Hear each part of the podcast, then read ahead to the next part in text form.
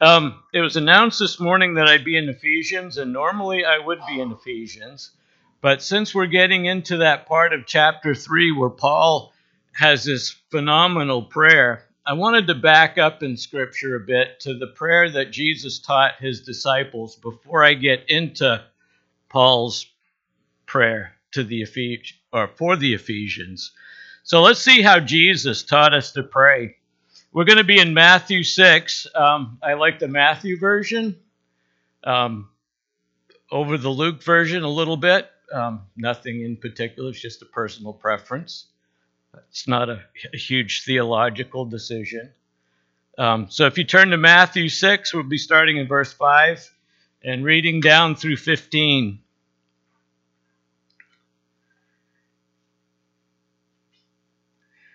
And when you pray, do not be like the hypocrites, for they love to pray standing in the synagogues and on the street corners to be seen by men. I tell you the truth, they have received their reward in full. But when you pray, go into your room, close the door, and pray to your Father who is unseen. Then your Father who sees what is done in secret will reward you. And when you pray, do not keep on babbling like the pagans, for they think they will be heard because of their many words. Do not be like them, for your Father knows what you need before you ask Him. This, then, is how you should pray Our Father in heaven, hallowed be your name. Your kingdom come, your will be done, on earth as it is in heaven. Give us today our daily bread. Forgive us our debts, as we also have forgiven our debtors. And lead us not into temptation, but deliver us from the evil one. Now, the NIV stops the prayer there because there's very little textual support for the, the longer ending, but I will read it to you because it is in the footnote and I love it. For yours is the kingdom and the power and the glory forever. Amen. For if you forgive men when they sin against you, your heavenly Father will also forgive you. But if you do not forgive men their sins, your Father will not forgive your sins. That's a tough ending. Very tough ending. Because I know there's probably not one person in here that doesn't want their sins forgiven. And Jesus is so kind to give us that warning. You know, if you are the kind that likes to hold grudges against people or you like to withhold forgiveness, don't do it. You're only hurting yourself. So, anyway, we'll, we'll get to that point towards the end, but we'll, we'll start towards the, the beginning. Prayer should be one of the most central things to the Christian's life. We are called to a life of prayer. Prayer as a form of worship to God, prayer is a form of, of belief and, and trust in God. Prayer is a form to pray for the needs and desires and, and things that other people need. Keeping our brothers and sisters in prayer. Um, everyone needs prayer. I don't know a single person here that probably doesn't have something on their heart right now that they've been seeking the Lord about or desiring to see happen in their life that doesn't need prayer. We all need prayer. I need prayer every day. Um, I've been blessed twice today to have an opportunity to sit and pray with Oliver this morning before service and again this evening before service because we need it. We're both needy men and we recognize that in our own lives and, and we need prayer. And there's always things on our hearts and on our minds that, that need prayer. This world needs prayer. You see what's happening in this world, it's just falling apart as fast as it can. And we're privileged to be alive during this time to watch it, I believe. But we need to be lifting up our world in prayer, the nation of Israel, the, our own country. We all need prayer. And if you struggle finding things to pray about, just call somebody up. I'm sure there isn't anybody here that couldn't share a list with you and, and share what's on their hearts and what's what's their desire to see God do in answer to prayer. You know, and we have all of God's promises to hear our prayers. I, I love the Psalms where, where David is so confident in God that God is going to answer every prayer that he, he speaks to God. You know, he has that deep trust and faith in God, and that's what we need as the body of Christ is that kind of deep faith and trust in God so that when we pray, we know God is going to hear that prayer and answer us. You know, he, he bends down to listen, but he also dwells right in our hearts so that we can share the deepest of emotions, the deepest of needs, the deepest of desires with our Father, and he's, he's there for us. I, couldn't think of, you know, you think of all the other air quote little gods, little g gods out in the world. They can't do anything compared to our God because they're useless. Most are just made up or, or things that we choose to worship or put trust in. You know, one of the stupidest things I can think of is sometimes through demonstration, I trust the electric company more than I do God. Because when I flick on a switch at home, I don't wonder if the light's going to come on. I trust that when I flick that switch, the light comes on. And that's the kind of trust and faith we need in God when we go to Him in prayer. Um, you know, it's a stupid little example, but it, it shames me sometimes to put such frail, you know, trust in God at times and put such great trust in the electric company who I know fails me way more than God. I, I live down in the woods and it's on a side road, and we're like some of the last people in Trenton to ever see power come on. You know, it, and, and it's crazy. Uh, moved in with my parents to take care of my parents. The first Christmas we were there, we were out of power for four days. We had Christmas in the dark. I was like, really? really? But why do we put so much faith in something like a power company? And we struggle to put faith in a real, faithful God. Anyway,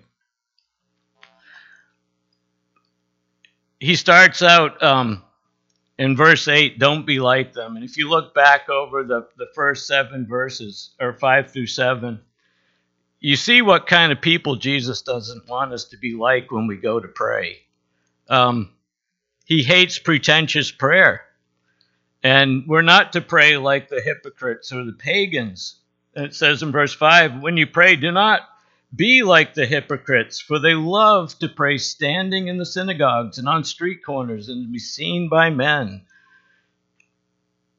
What does Jesus tell us about when we pray?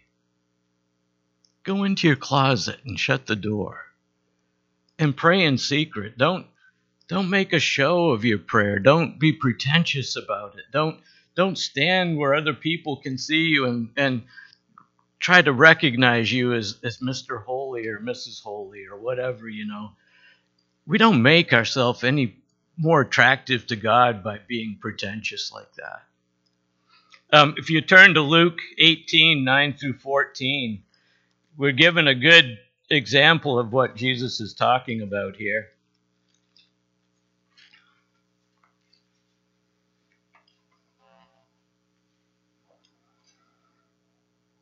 And I love this example.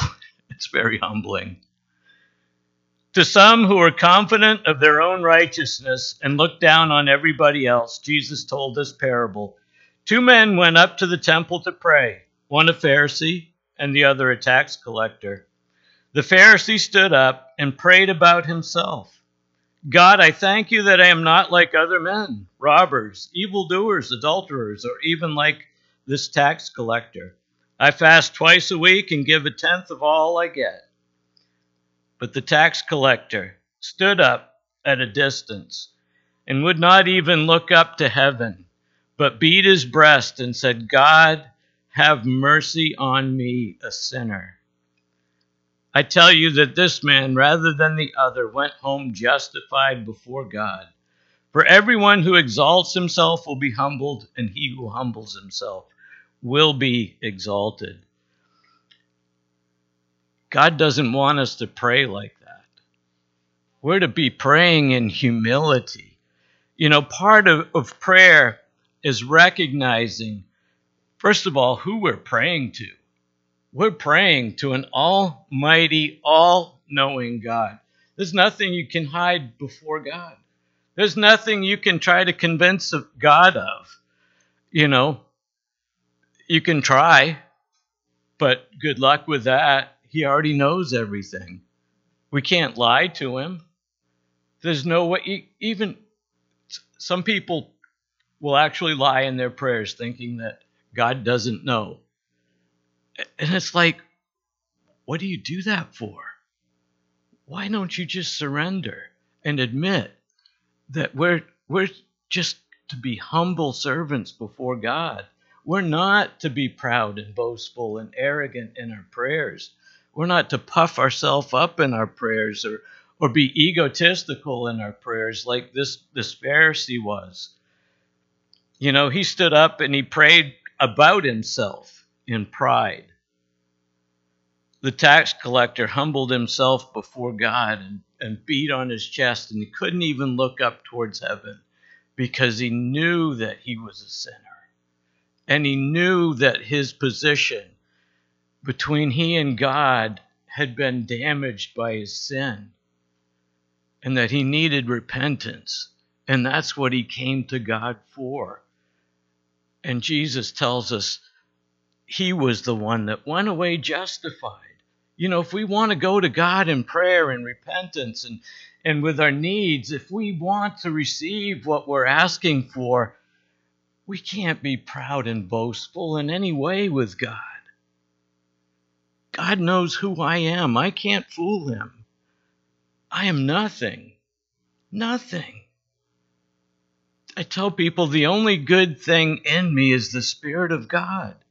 Because if it were up to this flesh, I'd be out there sinning. In fact, I don't even know if I'd be alive today. I'm sure I would have died from an overdose of something, whether it was alcohol or, or you know, tobacco related deaths or anything like that. You know, it's all a possibility because I came from a long line of alcoholics you know, but God kept me from becoming an alcoholic.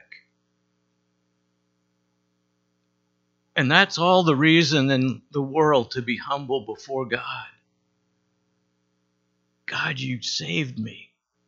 Saved my life from the, the, the depths of impoverished immorality.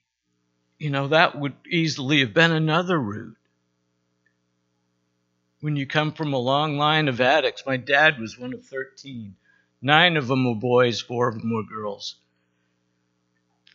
And every one of them, except for my dad and one uncle, died from alcohol related deaths, whether it was cirrhosis of the liver or they died in car accidents because of being drunk. That was what I faced thankfully, my dad became a believer. Um, that's a long story. I, well, I'll share it real quick. My dad wasn't a believer when he met my mom. My mom, he asked my mom out. They were roller skating, and my mom said, "I can't go out with you because you're not a Christian." And so the next week, he came up to her and asked her out, and uh, my mom said, "Nope." And then she twisted a little bit. She says, If you want to date me, you have to come to church with me. That was their first date. And when he went to church that Sunday morning, he got saved and was delivered from alcoholism and tobacco abuse right then. You know, fortunately for me, my dad got saved. You know, and I didn't have that heritage in his in him because he tried to live as best he could as a godly man in front of the family. He wasn't perfect. No, none of us are. But anyway, The second part here is that we don't want to be like is that we babble and use many words, or, or the Bible calls it vain repetition. Um, we can do this in prayer or we can do it in our song service. Sometimes I've been in churches where they would sing the same song for a half an hour. And it's like, let me out of here. God isn't honored by vain repetition. He doesn't want us to come with a. My science teacher in high school used to say this, called it diarrhea of the mouth. Sorry for that, that example, but that's not what God is looking for. He's looking for a humbled person who comes into his presence, whether few words or many, as long as they're meaningful and they come from the heart, and we're not just babbling and carrying on for the sake of trying to make a lengthy prayer. Um, I've got written here meaningless repetition of lengthy lengthy prayers with the idea that they are more effective is such a falsehood amongst Christians whether you pray 10 minutes or an hour, depending on how meaningful you are when you come before God, that's what He counts. This, this Pharisee in the story came with a much longer prayer than the tax collector. Tax collector, I think, only had like five or six words. But he was the one that went away justified. You don't need lengthy prayers eventually, once you get practiced in prayer, your prayers become longer, and sometimes your list becomes longer. But God already knows what we need before we even come to Him. He just wants us to spend time in His presence. And a lot of prayer is not talking, it's sitting in silence, waiting for Him to speak. Because sometimes we come to God and we just and I'm sorry. but you know what? After all of that, we say amen and we're gone. Have you ever had a conversation with someone like that?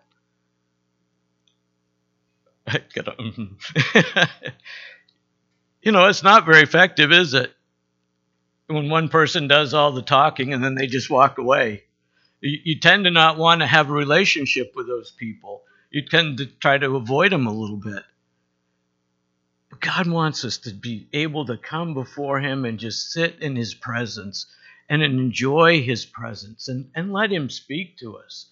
Whether it's through your open Bible or if God speaks something to your heart.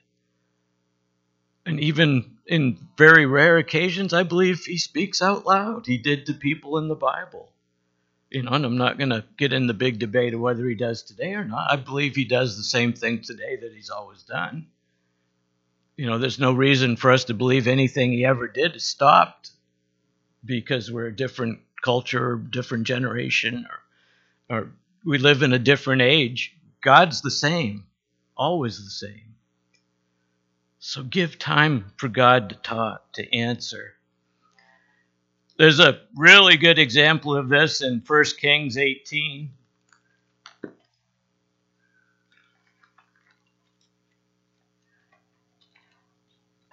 And this is one of my favorite passages in the Bible. I have too many favorites, I'm sorry.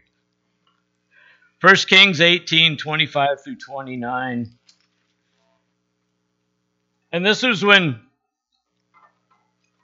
Elijah was on the top of Mount Carmel, and all the prophets of Baal were up there. And uh, when he's talking to them, he, you know, he gives them the first shot at, you know, calling out to their God to answer for their God to answer by fire you know, he was a gentleman. You, you guys go first. And the whole time, he's mocking him, making fun of him. Uh, maybe your God is in the restroom, he's taking a break, or, or maybe your God is on a trip and he can't hear you, or, you know, he's just mocking them because he knew their God wasn't real and that God was never going to answer because he wasn't real. But I'll read this passage if I can find it here. Um, Elijah said to the prophets of Baal, Choose one of the bulls and prepare it first. Since there are so many of you, call on the name of your God, but do not light the fire. So they took the bull given them and prepared it. Then they called on the name of Baal from morning until noon. O Baal, answer us, they shouted. But there was no response. No one answered. And they danced around the altar they had made. At noon, Elijah began to taunt them. Shout louder, he said. Surely he is a god. Perhaps he is deep in thought, or busy, or traveling. Maybe he is sleeping and must be awakened. So they shouted louder and slashed themselves with swords and spears, as was their custom, until their blood flowed. Midday passed, and they continued their frantic prophesying until the time for the evening sacrifice. But there was no response. No one answered, no one paid attention. That's a perfect example of what Jesus is talking about here, where the, the pagans just babble on with vain repetition. And, and, you know, can you imagine trying to do those things to appease your God? The, the frantic dancing and prophesying and slashing your bodies with swords? Thankfully, our God is nothing like that. Our God is so loving and gracious and caring. He's not going to make you dance frantically or, or try to prophesy, you know, demonically or, or, or slash yourself with a sword before he'll answer you.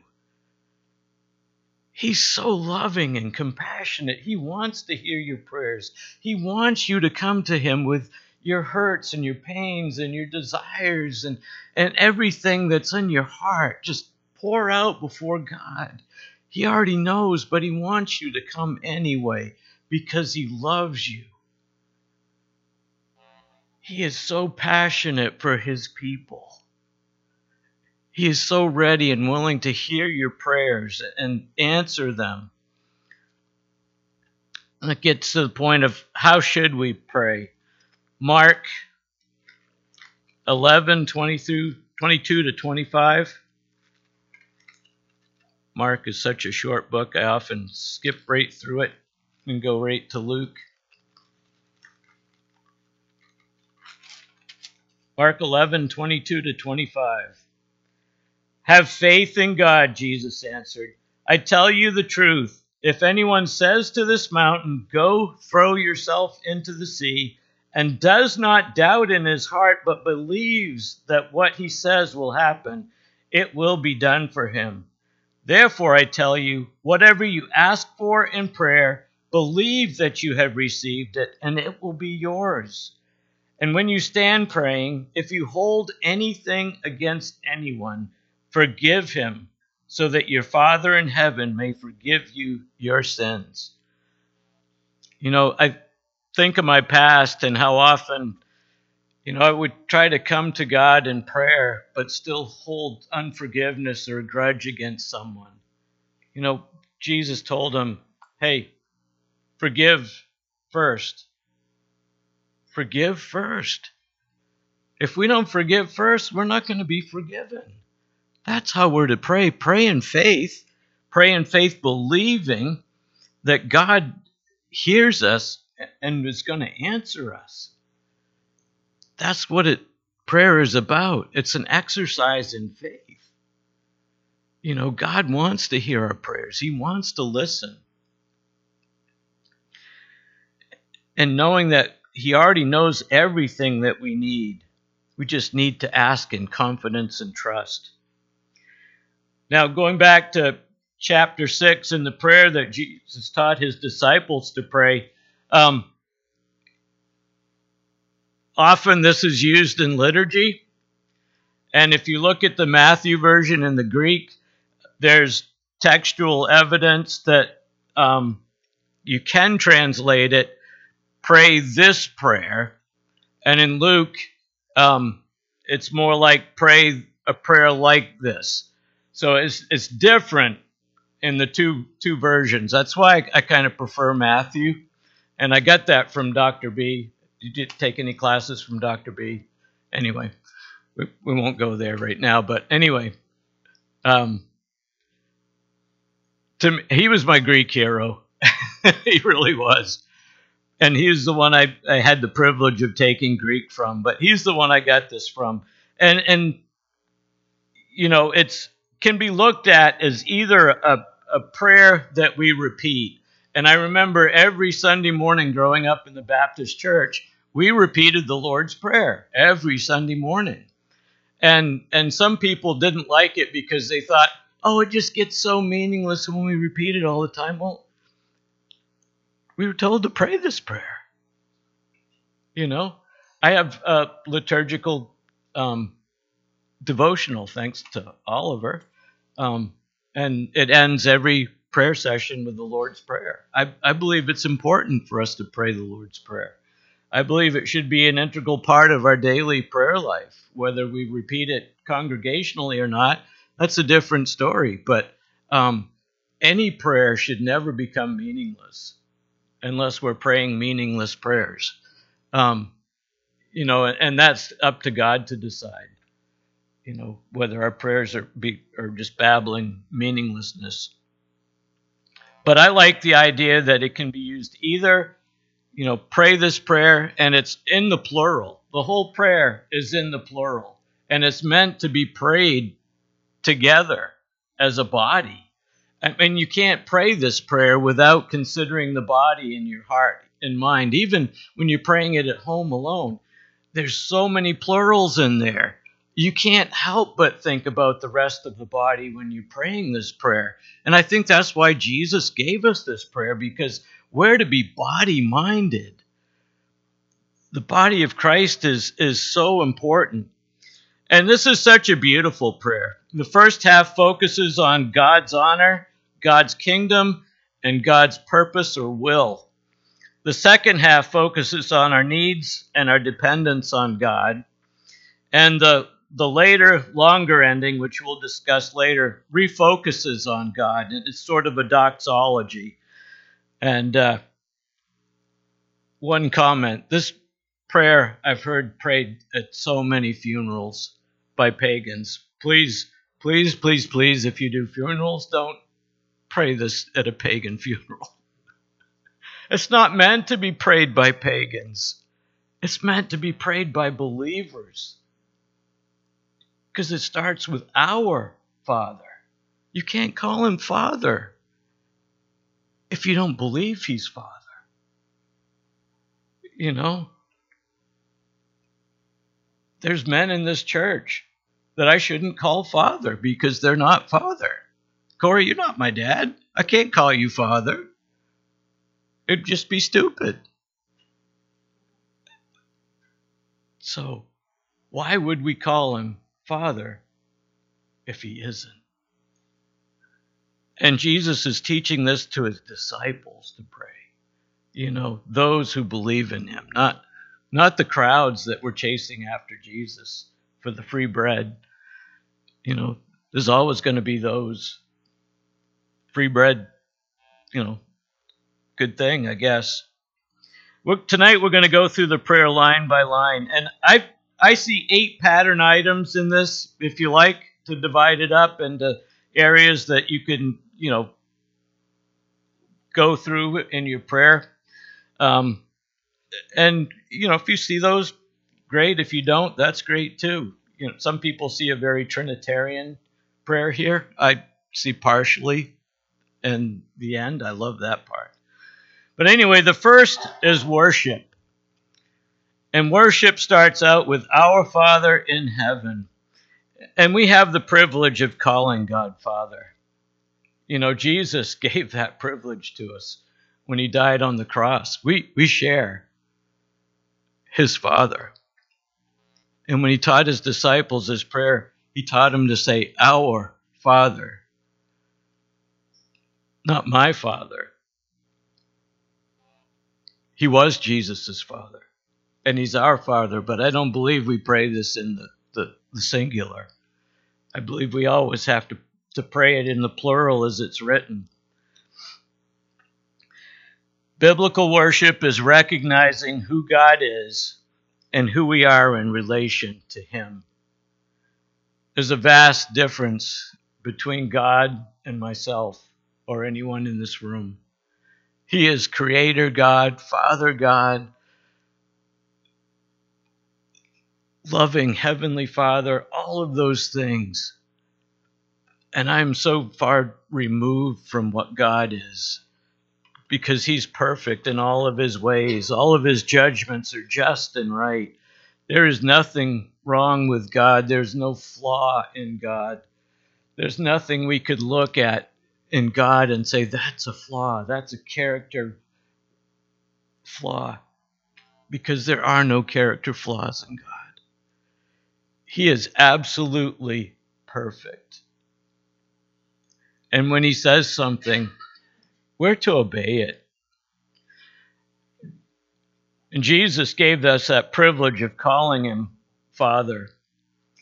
You know, our God is very personal and very caring. He's not distant or removed from our lives. He wants to be an integrated part of our lives every moment of every day. He desires fellowship with us. And sometimes you'll feel that so strong. You'll be doing something and you'll feel in your heart God calling you to have fellowship with Him. And you think in the busyness of life, oh God, I've got to get this done first. I've got to get this done first. And then just like the lover in the Song of Solomon, when she's finally ready to answer the door, the lover's gone. You know, and that's what sometimes when God is, is you feel that tug on your heart, come have fellowship with me, come have fellowship with me. And you put him off, say, No, I got to finish this first. And you find when you go to him, sometimes he's already left the door. He stopped knocking. And it makes it so much harder because then you have to go out and find him sometimes. And you lose that intimacy, that deep sense of his presence sometimes. And that's something we don't want to do. So we need to recognize who he is and, and what he does for us. There is only one body of Christ. And when we pray this prayer, we have to recognize the body of Christ. And, and that lies across all denominational lines, cultures, nations, continents, people, um, the persecuted, the impoverished. There is only one body of Christ. And we're part of it. We're privileged to be a part of that body of Christ. And when we pray this prayer, we have to pray it in recognition of who God is and who his body is. And to pray for the needs of the body of Christ at the same time we're praying this prayer. He starts this prayer with Our Father. Father here in this prayer is the Aramaic, Aramaic Abba. And I want to correct something here with Abba. Doesn't mean daddy, um, like you've heard many, many times. You can translate it as dad, but that's still a little loose. It's still a very respectful term. Um, it's a term of endearment, but carries the respect that that culture would have had for elders that we've sort of lost in our culture. We don't have that sense of respect. Um, you know, so too often you hear these these popular marshmallow fluff pastors saying, "Oh, it means daddy, daddy." Oh, please. Take your daddy, daddy somewhere else. You know, we're to come before God with the ultimate of honor and respect for who He is. He's Father. He's not daddy. He behaves like a daddy sometimes, though. He certainly does. Because there's many times when we're just down and out and we just need him to pick us up and hold us in his arms. And that's when he's like daddy. But when we address him, it's it's Father, our Father. Respectful, and reverent. It's so important to get the idea of reverence in there too. And back in this culture, this would have been used strictly in the home and in family circles, and it was definitely a term of endearment. And he goes, Our Father in heaven. You know, I, I think of the psalmist who wrote, Even the highest heavens cannot contain you. You know, when he's contemplating building a, a magnificent temple for the Lord, he knew you, you can't contain God in a building. God is so vast, the universe can't contain him. He's spirit and he's life. And he can't be contained in a, a little area because he's everywhere present all the time. There's so many people in this world that call him Father that have needs that he has to tend to all the time. And we're part of that body. And He's there as our Father to meet those and to hear our prayers. He is spirit and present everywhere. The second point here is reverence. Hallowed be your name. And, and we got to think about this. It's not that we're praying for God to become holy. Um, I used to think when I was praying that as a kid in the Baptist church, we had to pray for God's name to become holy. It's not what that means. It's, it's recognizing that God is holy and that He's righteous and pure, and that we can come to a holy God unashamed to enter into His presence with a boldness that He's given us through the blood of Jesus Christ. In humility, though. Can you? That's a hard picture to paint because on the one hand, we're to come in boldness, but we're also to come in humility. And we usually don't think of those two character traits as being meshed in the same person, but they have to be in the believer's life. You know, we come boldly because we can trust our God to hear our prayers and answer. Just rec- simply recognizing that He is holy and set apart for His work. His name Yahweh, which I actually have on my license plate, I I kind of question sometimes whether that's a misuse of his name. I, I certainly hope it isn't because I want him to be glorified. But um, that was the name he first introduced himself to Moses by. Moses says, when God was going to send him to the Israelites in Egypt, um, Moses was, you know, had all kinds of reason not to. And Moses finally asked him, Well, who do I tell him sent me? And that's when God gave Moses his name, Yahweh. I am, or I am that I am, or I am what I will be. Um, it speaks of his eternality, um, you know, and and just the the awesomeness of who God has always been even before time began. And most of the time, the, the Jews didn't speak the name of God. They considered it so holy, they would say um, the Lord or something like that instead. You know, that's my English translation of what they said. What's that? Adonai, yeah. And, uh, you know, so, you know, they didn't want to to blaspheme or, or dishonor the name of God because it was so holy by speaking it in, in common circumstances. But I, I believe there's a reason God gave Moses his personal name. It's not so that we could put it on a shelf, but that we could know God and know him by his name because he knows me by my name. He knows each of us by your name your own personal name. And, and we're all going to get a new name that's given to us by Him someday in glory, you know, and we'll see Him as He is. That's His promise. 1 Peter 1 15 through 17.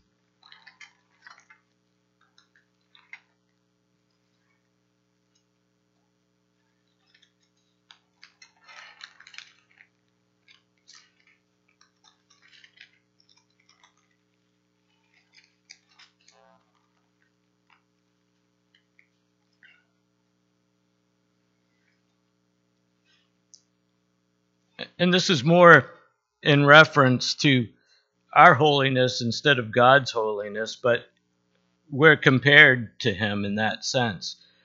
But just as he who called you is holy, so be holy in all you do. For it is written, Be holy, because I am holy. Since you call on a Father who judges each man's work impartially, live your lives as strangers here in reverent fear. You know, that's how we're to live our lives, but it's also how we're to approach God in prayer in reverent fear. You know, reverent fear with boldness and humility. We're just kind of adding up things here, you know, characteristics that God's looking for in a, an honest, true soul that loves God with all their heart. The third point here is express desire for his kingdom. Jesus tells us to pray, Your kingdom come. Matthew 3 2, just a couple pages back, if that many pages at all. It depends on how big your print is.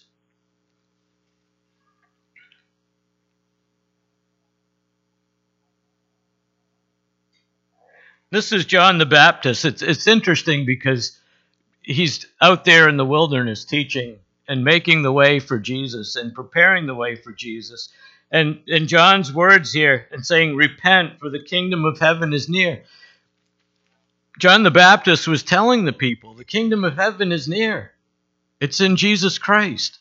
And he's coming after me. He didn't say it was in Jesus Christ because he didn't know it was in Jesus Christ at the time, I don't think.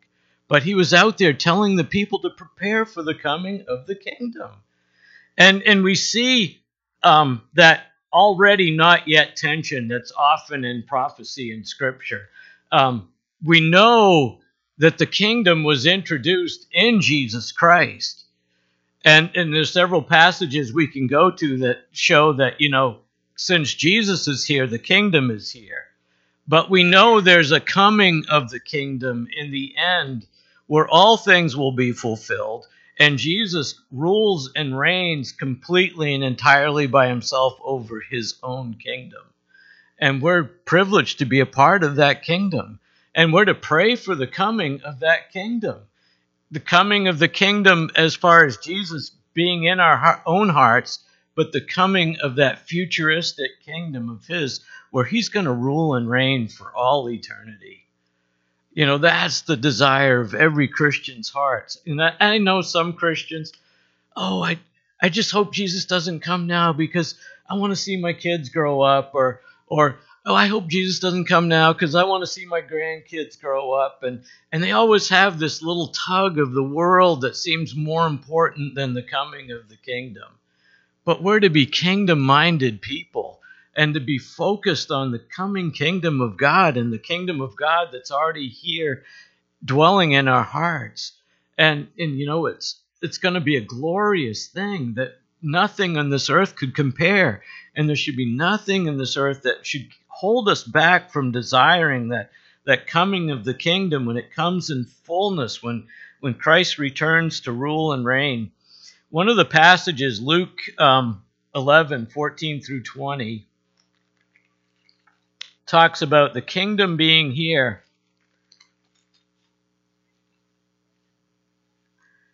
And this was when Jesus was um, driving out demons, and the the brilliant Pharisees and religious rulers, you know, tried to condemn Jesus.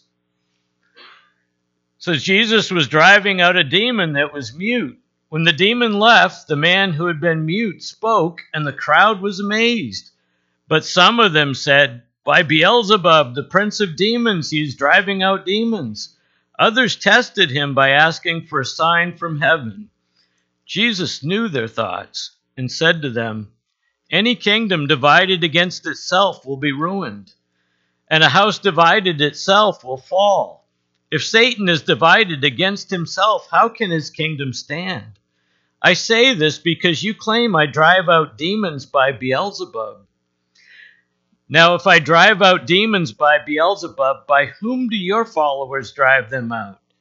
So then they will be your judges. If I drive out demons by the finger of God, then the kingdom of God has come to you. You know, Jesus was announcing that in his presence and because of the acts he was doing, the kingdom of God had come to the people. You know, the kingdom of God is now. We're living in the kingdom. We're seated in heavenly places with the Father now in the spiritual realms. Can you can you grasp that? To me, that's one of the most amazing things, you know. But there's going to be a coming of his kingdom that's even greater than his presence amongst us now. His presence in our hearts, in our lives, and in our minds. There's going to be a greater, greater th- outpouring of everything that you can imagine in those days that are to come when we're in physically transported into his kingdom in heaven. I can't wait. I'm looking so forward to that. So when I come to this part of the prayer, it's like, oh, Lord God, if only, if only today, if only today. I just long for that. Not not as an escapist to get out of this world. I mean, this world is going downhill fast, but to just be in his presence completely forever without ever having any other temptation hit me in my life. And to be able to live pure and holy as he is pure and holy without anything coming between us. Every time I sin, something comes between my God and myself. And I've got to be quick to repent because I don't like that. I want Him to be in my life all the time. I want His presence to surround me all the time. And, and I can't get enough of Him sometimes. And sometimes I get busy and I forget Him. And I get to the end of the day and I go, oh God, what did I do? I wasted today. I didn't spend enough time with you. And that's why we need prayer.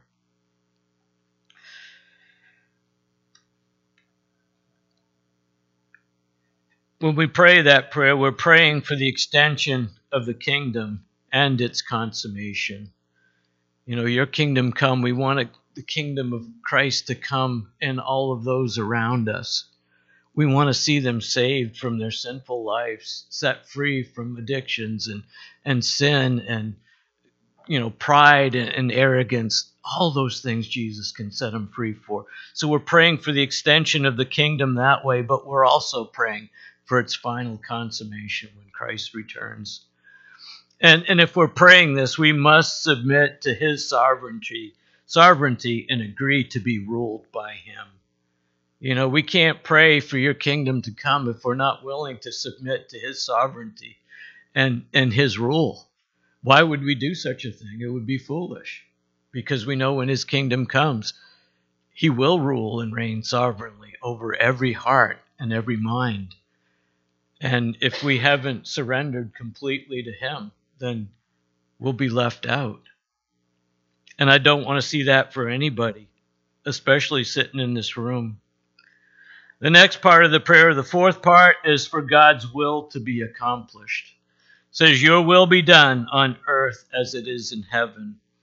And this is ultimately asking for the consummation of the kingdom because we know God's will will not be perfectly accomplished on this earth until all other kingdoms are, are thrown down and his kingdom is the only kingdom left.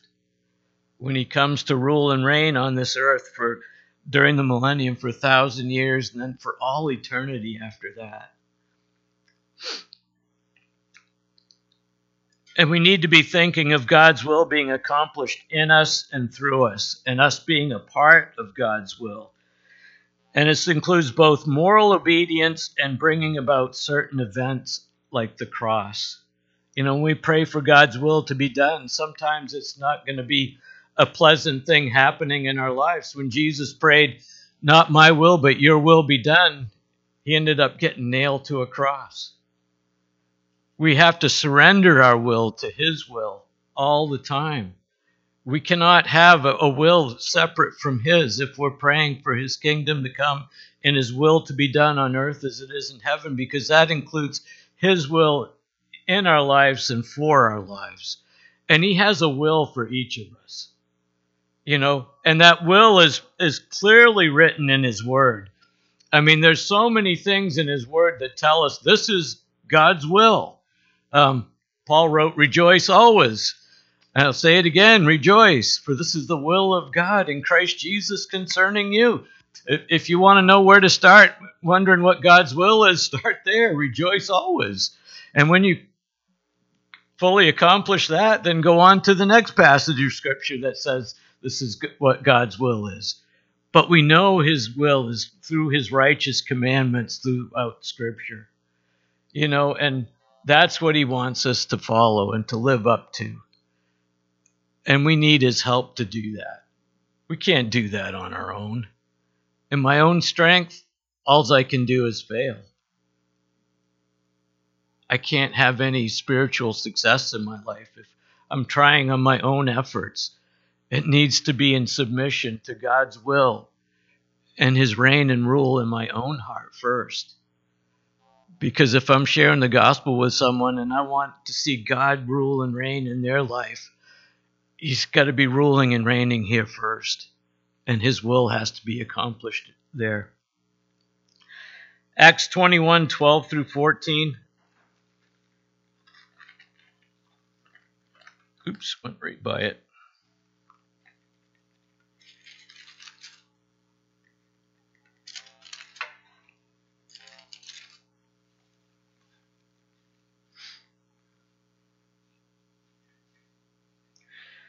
And this is when when Paul is on his way to Jerusalem and the people are trying to persuade him, Don't go, Paul, don't go, Paul, because you're going to run into trouble.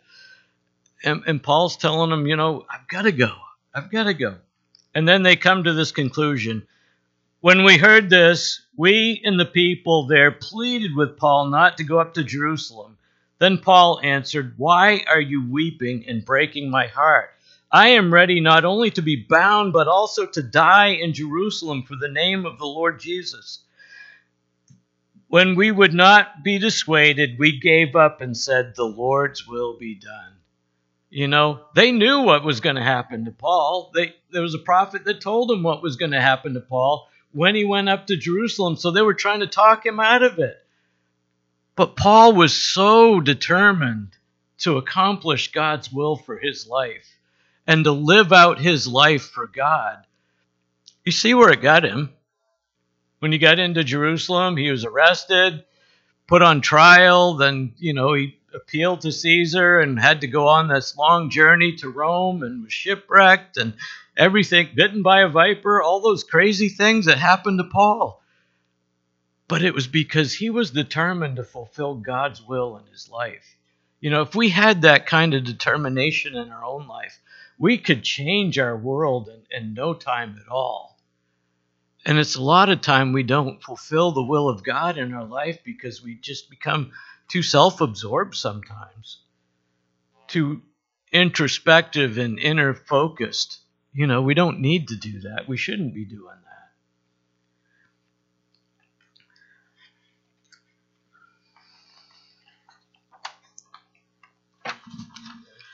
And that part of the prayer includes the, the line, as it is in heaven. You know, can you imagine how God's will is fulfilled in heaven? You know, He has angels surrounding His throne, and they're worshiping Him and praising Him and, and, and telling of His wonders and, and the glories of heaven. It's just like, could you imagine? Everything in heaven goes according to God's will. It's only in humanity that we don't fulfill God's will. It's only in humanity that we find the rebellion, you know, and some of the angels that rebelled, of course, and, and then led man in rebellion against God. But you look at the universe, it's all according to God's will. You look at creation, you look at the trees, they reproduce according to themselves, like God told them to from the beginning. Animals reproduce according to themselves, like God told them to. You know, all of wildlife goes according to the way God told them. It's just man that has the rebellious heart that wants to stand in defiance to God and say, Not your will, but mine. You know, where Jesus taught us to say, not my will, but yours be done. And that's the way we come to God in prayer. We transition to the other half of the prayer. That first half concerned mostly God. It's a prayer that, you know, God's people will hallow his name, submit to his reign, and do his will, basically. The fifth point here is our personal and physical needs. Jesus tells us to pray to, for God to give us today our daily bread, or give us this day, or give us bread sufficient for the days. Probably the more literal translation. Um, he doesn't tell us to pray for a freezer full. He doesn't pray to tell us to pray for a, a pantry full. He tells us to pray for enough for the day. And again, this is in the plural. Give us this day our daily bread. Give us. You got to think of the body. We have fellow believers around the world that are impoverished, impoverished and starving to death. But yet we pray, give us this day our daily bread not their daily bread. What happened to their daily bread? Well, God put their daily bread in our wallet. Do you ever think of that?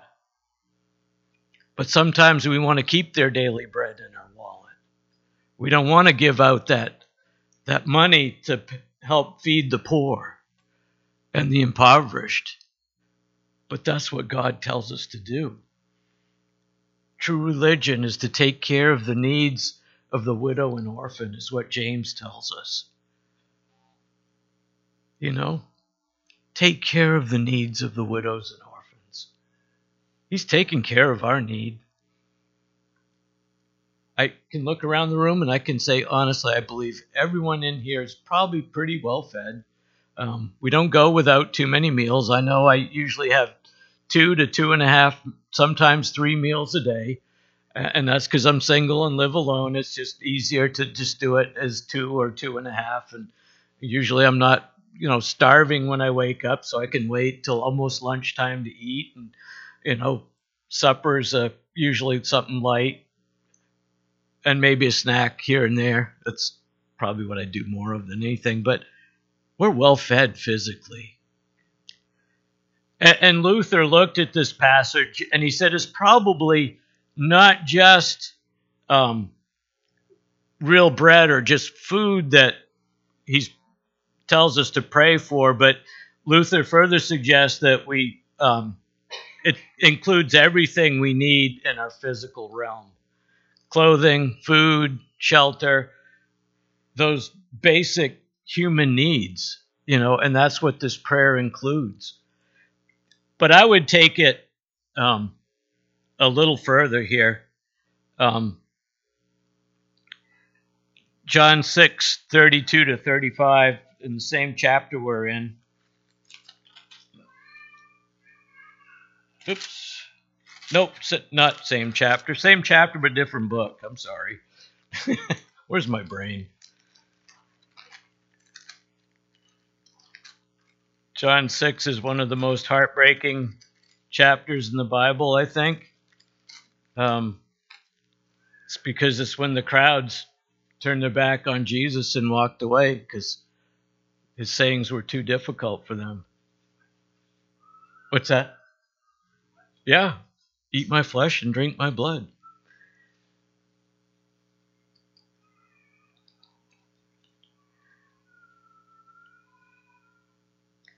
When they found him on the other side of the lake, they asked him, Rabbi, when did you get here? Jesus answered, I tell you the truth. You are looking for me not because you saw miraculous signs, but because you ate the loaves and had your fill. Do not work for food that spoils, but for food that endures to eternal life, which the Son of Man will give you.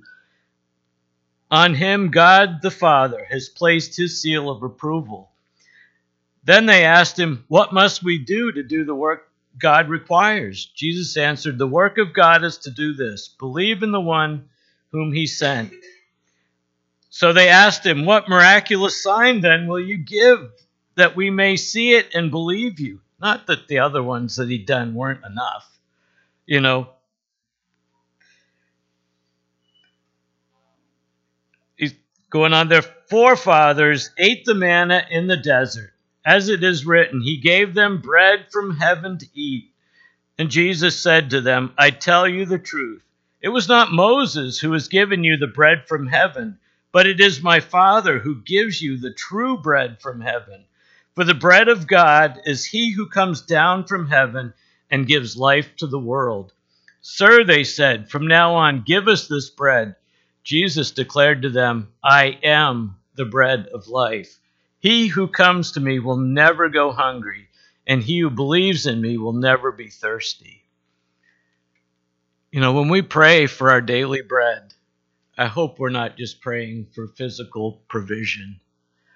I hope we're praying for the true bread that came down from heaven. More of Jesus in our life because he is the the only bread that matters. He's the true bread of life. I mean, we can get by without physical food for quite some time, but we can't get by without Jesus in our lives. We need Jesus. He is the only source of salvation and freedom from the life of sin.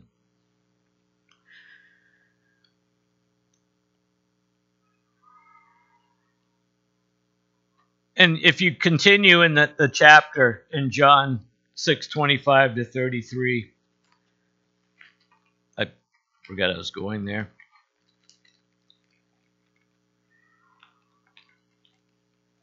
Nope. Uh,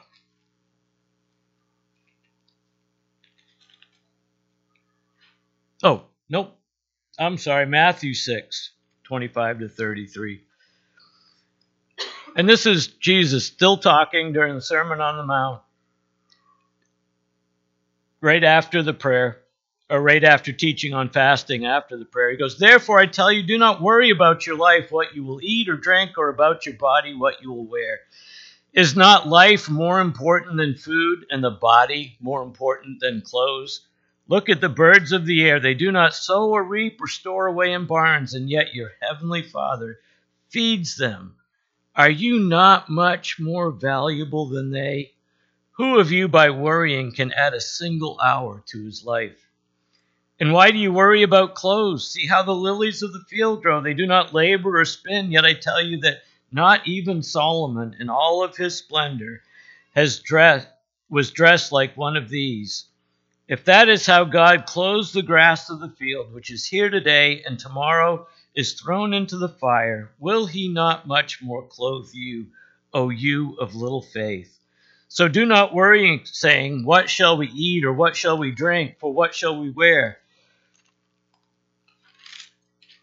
For the pagans run after all these things, and your heavenly Father knows that you need him. But seek first his kingdom and his righteousness, and all these things will be given to you as well. Therefore, do not worry about tomorrow, for tomorrow will worry about itself. Each day has enough trouble of its own. You know, that's why I think he tells us to pray for enough bread for today. We don't need to have a, an overabundance of food in our house all the time. I think He wants us to, to rely on Him and trust and use our resources because we know people are starving to death every day. There was a statistic I read about 10 years ago in, in um, uh, David Platt's book, um, Radical. Thank you. I got a coach up here. I love it. Um, back when he wrote his book, 20,000 children a day die from starvation or preventable diseases. But yet, we walk around with wallets full, bank accounts full, and we fail to see the need around us. Um, and especially, we live in such a global society right now there's no no reason to not be aware of the needs of our brothers and sisters in Christ around the world because many of them suffer and starve. And the resources they need may be sitting in your pocket. And we need to be free to share that. Share the blessing that God has given us as Americans. You know, God has blessed this nation financially to the point where we have so many billionaires, and it's insane. Why do we need so many billionaires? Why does anyone need to have that kind of money? Why does anyone need to be millionaires for that matter? I, I will never be a millionaire. I know in my lifetime I will never be a millionaire because every time I get money, I end up giving it away. I can't hold on to money. It just doesn't work. I can't do it. When I sold my house, my first house in Trenton, I had like 40,000 left over after I paid off my house and within a year it was gone because I saw needs. And as long as I had money like that and there was needs that I could provide for that God had already provided for me in abundance, I, I sold the house for way more than I thought it would sell for. I was expecting like 135 and it sold for 175. So, you know, what a blessing God dumped into my life.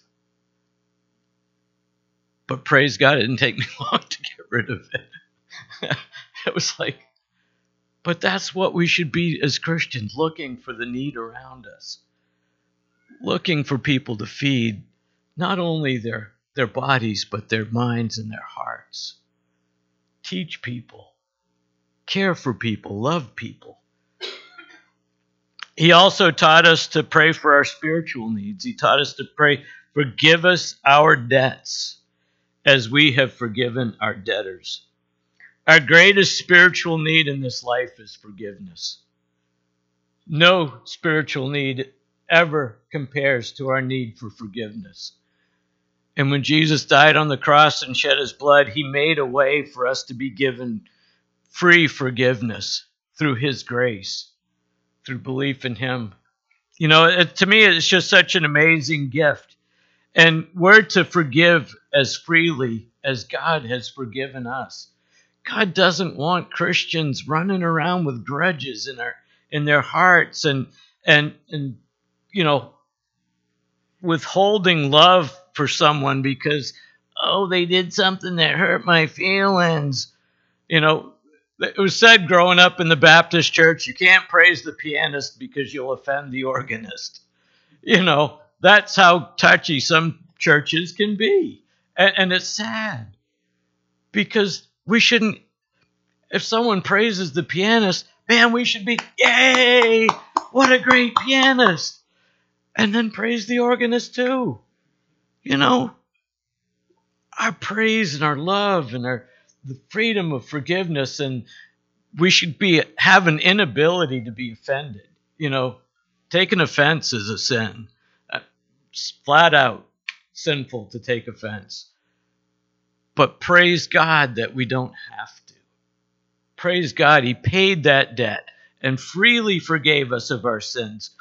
And, and i want to there's a teaching out there i heard years ago in bar harbor and it is so wrong and it's that, that once you become a Christian, you never have to ask for forgiveness again. And I thought, what? What? It's the Lord's Prayer. And Jesus is teaching us daily to ask for forgiveness. Man, if I could go one whole day without sinning and needing forgiveness, I'd be doing the dance around the parking lot rejoicing. I can't make it. I need to ask for forgiveness. And I don't know what they were basing that on because I find it nowhere in scripture, but we were, I was at this retreat in Bar Harbor and, and it was, you know, great fellowship with some of the people there, but the teacher they had hired to come do the teaching for this retreat, you know, he was all about never asking for forgiveness again. And he claimed that, you know, once you ask Jesus forgiveness, all your sins are forgiven for your life. Well, I always understood that all my sins were forgiven from my past up to that point. But unfortunately, like most people, I didn't stop sinning when I got saved. I wish I could have, I wish I could honor my Lord that way. It would be so awesome, but I didn't. I didn't stop sinning. I need God's forgiveness every day. Asking for forgiveness involves a humility and a dependence on God. You know, when Jesus was being nailed to the cross, what were his pretty much last words? Forgive them, for they know not what they do. And you see Stephen the martyr being stoned, he said the same thing Lord, forgive them, for they know not what they do. You know, sometimes we just have to forgive blindly while the rocks are still coming at us. You know, we don't have to wait for the rocks to stop to forgive. If Stephen had waited for the rocks to stop, he would have been dead and unable to forgive. Forgive freely. And sometimes while the rocks are still flying, because they will be. Because no one is perfect. Somebody out there is going to hurt you today. They're going to say something that's going to hurt you. And, and it may cut to the core. But you got to be quick to forgive and quick to move on and quick to love that person, just like Jesus loved me. Jesus never held one of my sins against me. You know that? All of my wretched sinfulness. Not one of those sins has he ever held against me. Even though he said they're an abomination. He still forgave me. And he still loves me and wants to forgive me. The eighth point here, and I'll try to speed it up. We need to recognize our own spiritual weakness. And in this part, he teaches us to pray and lead us not into temptation, but deliver us from the evil one. Um, NIV, NIV has evil one. Some of your versions may have evil. Lucky us. It can be translated either way because it can be either neuter or masculine. If you translate it in the masculine, it's evil one. If you translate it in the neuter, it's just plain old evil. Um, so I love passages like that that have the, the dual possibility because you know you don't want to call one translation wrong over another. I don't like to do that. But we're to recognize our own spiritual weakness and the fact that um, we are spiritually weak beings and we need a God. Go to James real quick. I love this passage. Right after Hebrews, James 1 13 to 15. And this is when you can turn to yourself and say, I'm the stinker. The devil isn't the stinker most of the time. I'm the stinker. Starting in 13. When tempted, no one should say, God is tempting me. For God cannot be tempted by evil, nor does he tempt anyone. But each one is tempted by his own evil desire. He is dragged away and enticed. Then, after desire has conceived, it gives birth to sin, and sin, when it is full grown, gives birth to death. You know, we pray for God not to lead us in evil, in, in the paths of evil. We want Him to protect us from those paths of evil. And most of the time, that path begins in the darkness in my own heart, in my own evil desires. You know, and He also asks us to pray for deliverance from the evil one. Um, Jesus used Scripture when he was being tempted in the wilderness by the devil. He combated every temptation with a passage of Scripture the more scripture you know, the stronger you're going to be when it comes to temptation, whether it's coming from inside or outside or from a friend. You know, your friends can tempt you just as much as the devil. And your friends probably tempt you more than the devil. Your friends should tempt you to goodness and righteousness and those good characteristics that we want. But sometimes they don't tempt us in those ways. Sometimes they have evil in their hearts and they act in evil ways. And they don't like it that we don't act in evil ways like them. So they want us to, to come join them. I remember when I worked in carpentry, and this conversation come up because of a Corey and I's discussion with a guy named Seth who left here to go work at Sugarloaf. Um, you know, we're we're surrounded by people in our work environment that have foul mouths, tell dirty jokes, and and get a kick out of it, especially if they know we're Christians, because they want to get a rise out of us or they want to see us laugh at their joke. And when I worked in carpentry and into the boatyard, the the guys at the boatyard intentionally antagonized me because they knew I was a Christian and they couldn't wait to tell me a dirty joke first thing in the morning and I would just walk off. I didn't want to hear it because our minds are like a trap sometimes. They they trap the stuff that shouldn't be trapped. And the stuff that should be trapped, which is the word of God, doesn't get trapped as easily as some of those filthy jokes. You know, so they would get me in a corner and try to tell me a joke, and I would just push them out of the way and walk away. I didn't want to hear it because I didn't want that joke to be trapped in my mind throughout the day and to be thinking about that. Because enough stuff can come into our minds anyway. And we have to be careful of what we're, we're tempted by. Um, I've got a whole bunch of scriptures here, but we are getting too close to being out of time.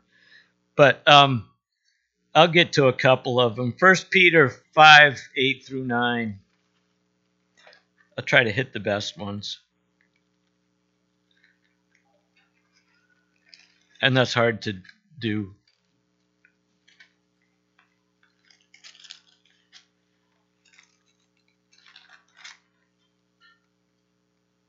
Oops. There we go.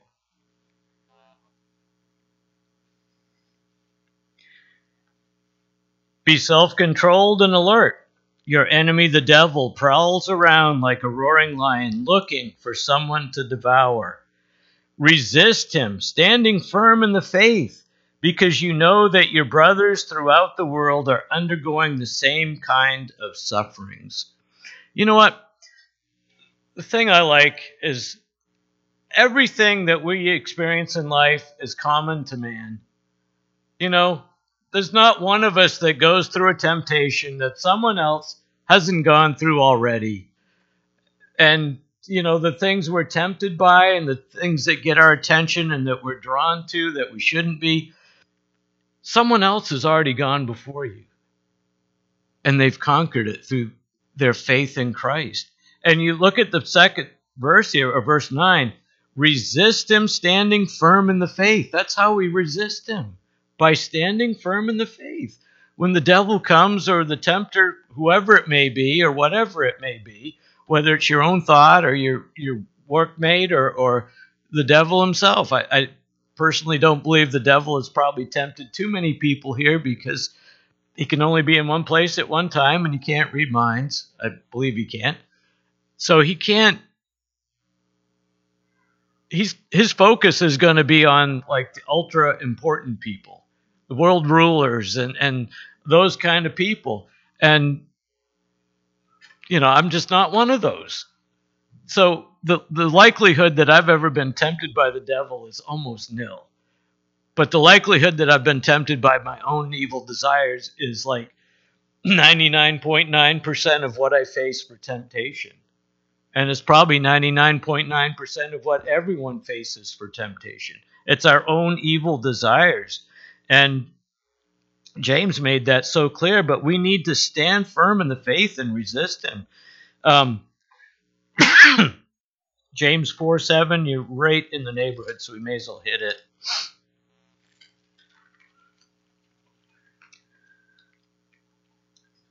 Submit yourselves then to God, resist the devil, and he will flee from you. Come near to God, and he will come near to you. Wash your hands, you sinners and purify your hearts, you double minded. you know, you, can keep going on. It talks about grieving and mourning and wailing, but um, the idea is that we can resist the devil and we can stand firm in our faith if we have a firm faith. If our faith is wobbling and shaky, it's hard to stand firm against the devil and his wiles. You know, he's looking for the easy prey. My friends were looking for the easy prey, you know. So, anyway, and the last part that um, not included in some Bibles because uh, there's no early textual evidence for it. Um, it did appear first in the Didache or Didache or whatever, however you say that. Uh, that was written towards the far end of the first century into the early part of the second century. But I love this ending anyway. And that's why I usually include it in my prayers because it brings us full circle back to how we started in worship and recognizing who God is and recognizing that for yours is the kingdom. Kingdom isn't mine. Kingdom belongs to God. Yours is the power. Power's not mine. Sometimes he shares strength with me, but the power is his. It comes from him. And his is all the glory. All of the glory you know, and even though there's little textual evidence for it to be included, it's so theologically profound. I love it. So I leave it there. I pray it every time. And I think it's an important part to, to come full circle and, and identify with God and who He is, and that He is the ruler of His kingdom and he has all the power and all the glory. Well, let us pray. Heavenly Father, we just thank you so much that you loved us so much that you taught us to pray. You gave us this pattern or, or this prayer to pray directly as it's written, Lord. Either way, Lord, it's beautiful, Lord. And it includes everything we need for life and, and, and sustenance and, and spiritual life and physical life, Lord. And Lord, help us to, to be quick to be mindful that it's in the plural, Lord. It it's, includes the body, not just us when we pray it, Lord. And to be mindful of the needs of the body for, for love, for provision, for forgiveness, Lord. And help us to be free to forgive as you forgave us. And help us to learn from this prayer, Lord, and to apply it to our lives, Lord. And we just give you the glory, Lord.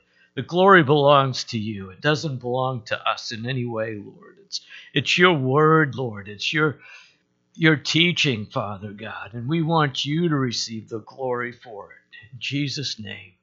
Amen.